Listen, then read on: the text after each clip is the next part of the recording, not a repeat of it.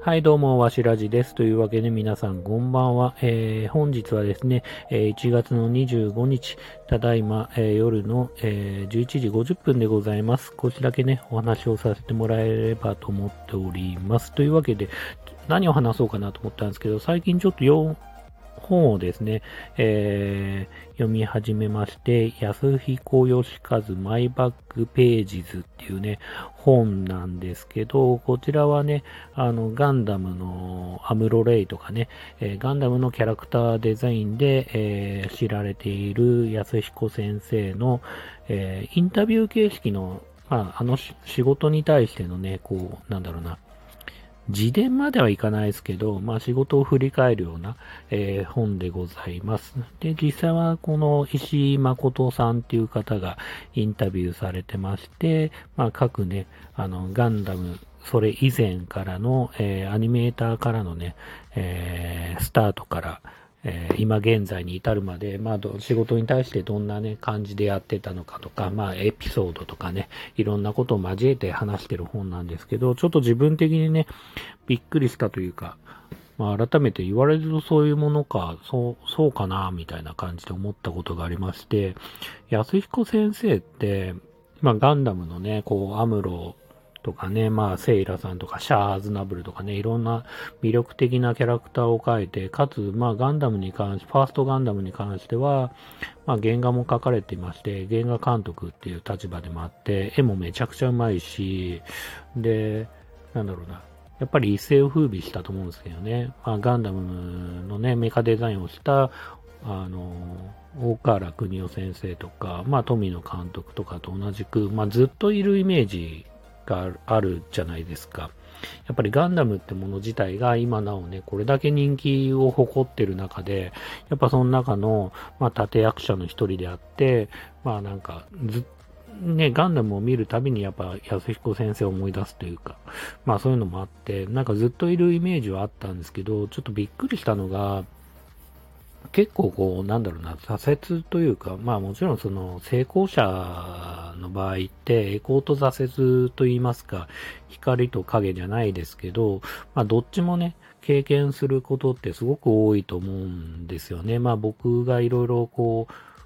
まあちょっと前に話したプロレスラーのね、一伝とかもそうですし、まあ、やっぱりね、ずっと成功し続けてる人って結構なかなか難しいかもしれないですよね。うん。で、安彦先生もずっと成功してるってイメージはすごく強かったんですけど、あの、クラッシャージョーやって、んで、なんだっけ、えー、ジャイアントゴーグうん、やって、で、ジャイアントゴーグの時に結構こう、なんだろうな、アニメ業界が結構、まあ、アニメ業界を取り巻くね、環境とかがどんどん変わってきて、えっ、と、例えば、えっ、と、風の谷のナウシカが出てきたりとか、あと、うる星やつらのビューティフルドリーマーという形で、まあ、押井守監督が出てきたりとか、えっ、と、なんだろうな、なんだっけな、まあいろいろね、こう新しい新勢力じゃないですけど、まあ庵野監督とかもね、あの、ぼちぼち出始めてきたというか、ね、ダイコンフィルムとかね、ああいう若い力と言いますか、まあね、新しい、こうアニメーションスタジオに入ってないね、新しい、えー人が出てきたりとか、あと、大友監督がね、アキラみたいなものを作っていったりとか、っていう形でアニメーションのね、こう、取り巻く環境といいますか、まあ、ブームとかね、そういろいろ背景が変わってきた中で、安彦先生はすごくね、なんか取り残されてる印象を受けたみたいで、自分の限界を感じてたというか、なんかそれがすごくまずびっくりしてて、あれだけ才能あって、あんだけ絵が上手くてっていう人が、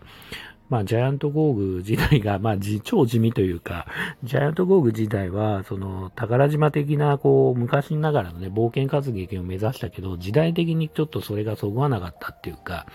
ちょっと古い印象を与えしまって、で、かつね、こう、ロボットものっていうのは結構こう、あれですよね、こう、バンダイとか含めて宝とか、えー、宝トミーとかね、とかと含めて一緒にね、こう、玩具も売っていこうよっていう形でやっていく中で、ジャイアントゴーに関しては、全然、まあ、ロボットが地味だったり、敵メカもあるのかないのかよくわかんないし、ゴーグの攻撃方法も石を投げるっていうので、すごく地味なんですよね。うん。で、まあ、そりゃ売れないよねって思うんですけど、まあ、デザイン的には僕は好きだったんですけどね、子供の頃だったんですけど、やっぱり地味な印象はすごくあって、で、安彦先生もすごくジャイアントショックって言ってるらしいんですけど、まあその、それがあって、で、かつ、アリオンが、その後監督するんですけど、長編アニメですよね。で、本来だったら、えっ、ー、と、ナウシカの前に連載をしてたので、同じ雑誌でね、連載してたので、自分の方が先じゃなくて、で、ナウシカが成功して、アリオンが、まあ確かね、こう、その後にね、じゃあ長編アニメ作ろうよって言われて、まあそのプライドもあっただろうし、まあジャイアントショックのね、後で、あの、結構モチベーションがそもそも低いんですよね。うん。で、その後に、こう、ヴィーナス戦記っていうのを作って、僕なんか試写会、まあアリオンも見たんですけど、なんか、アリオンは母親に連れてかれたのかなで、ヴィーナス戦記は試写会か何かを誰かが当ててもらって見たのか、ちょっと記憶が曖昧ですけど、見たことは見て結構面白かった印象はあったんですけど、なんかなかなかヒットしなかったみたいで、本人の中でも封印するっていうぐらいね、こうビデオ化はしないって言ってるぐらいね、こう、封印したような、まあ暗い過去というか、まあ自分安彦先生にとってのこう挫折というか、で、あとびっくりしたのが、安彦先生がそのヴィーナス選挙を長編アニメ作って、あの本人がこうアニメーションの世界を引退しようとしてたことがすごくびっくりしたというか、アニメーション、まあ、そうですね、えっ、ー、と、アニメーションの世界から足を洗おうみたいな、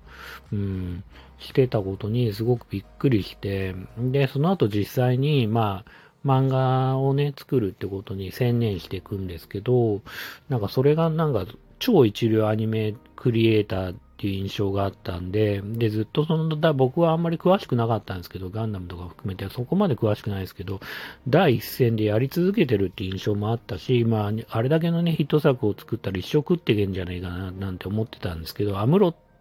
レイとかね、シャアとか絶対見るじゃないですか、いろんなところで。で、そのためにロイヤリティが入る、どういう仕組みなのか僕もわかんないですけど、もともと社員でやってたもんなんでね。なんで、なんかね、こう、第一線でやってるイメージはあったものの、実際はそんなことなくて、まあ漫画家として、こう、食いつないでいくというか、うんうん、っていうのがすごくびっくりしました。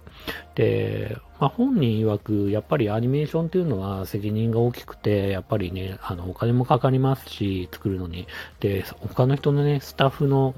あのことを考えると、やっぱり責任重大じゃないですか。うん。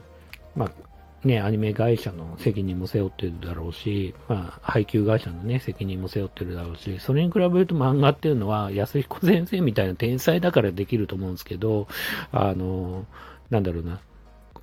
自分がやりたいようにできるというか、それがなんか本人にとってはすごく良かったみたいで。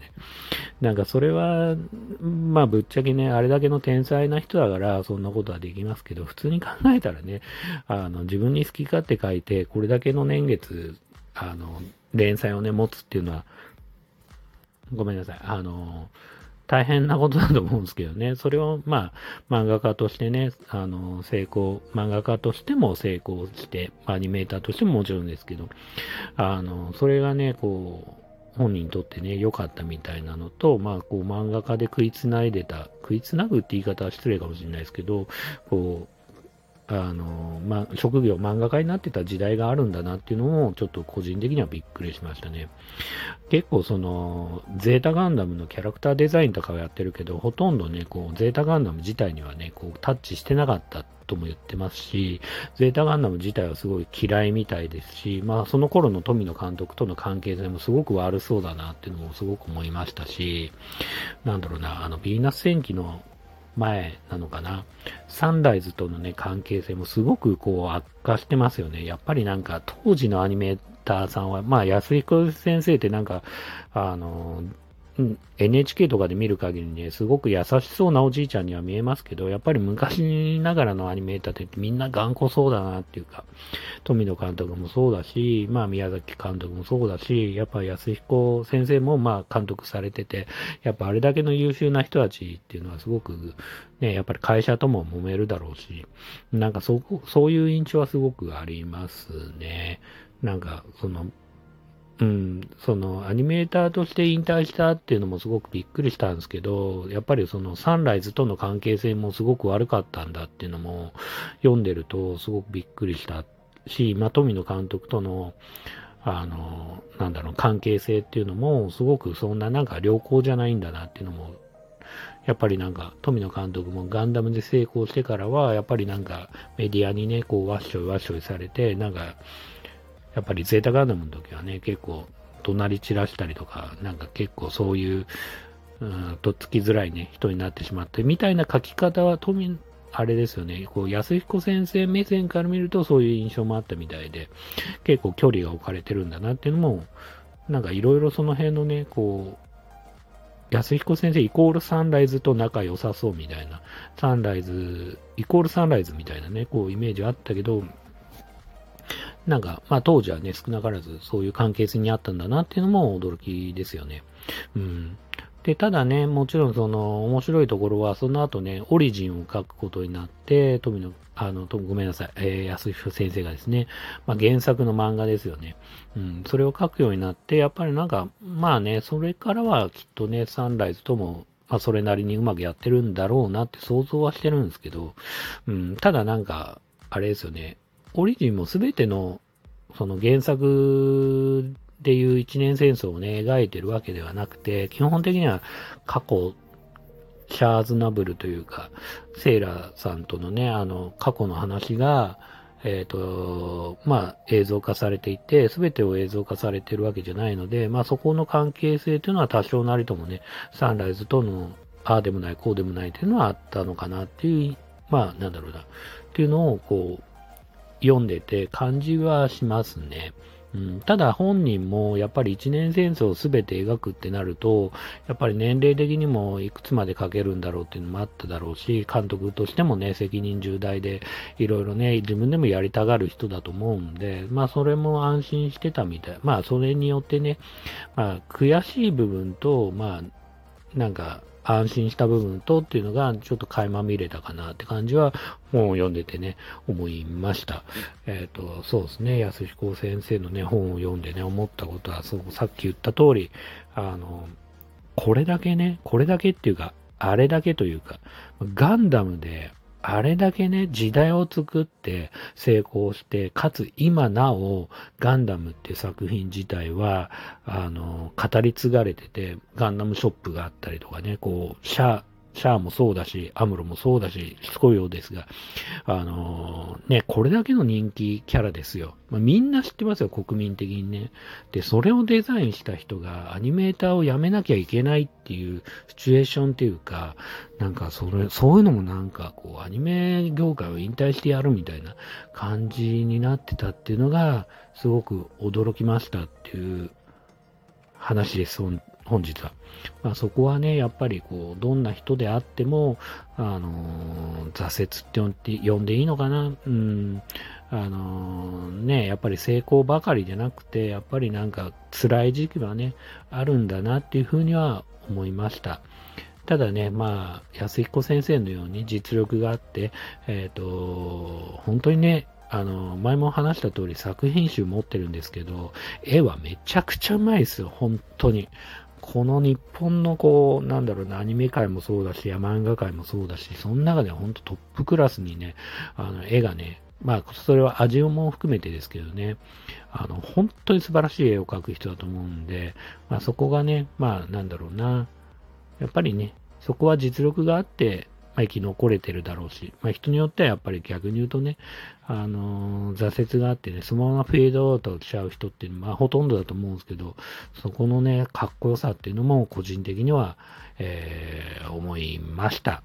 あの、まだね、ちょっと読み始めて、まあ、ぶっちゃけ半分ぐらいしか読んでないんですけど、まあ、半分読んだね、感想としては、そんな感じでございます。というわけで、えー、本日は、えー、この辺にしたいと思います。えー、今日も、え最後までお聴きくださってありがとうございました。それではまた、えおやすみなさい。さようなら。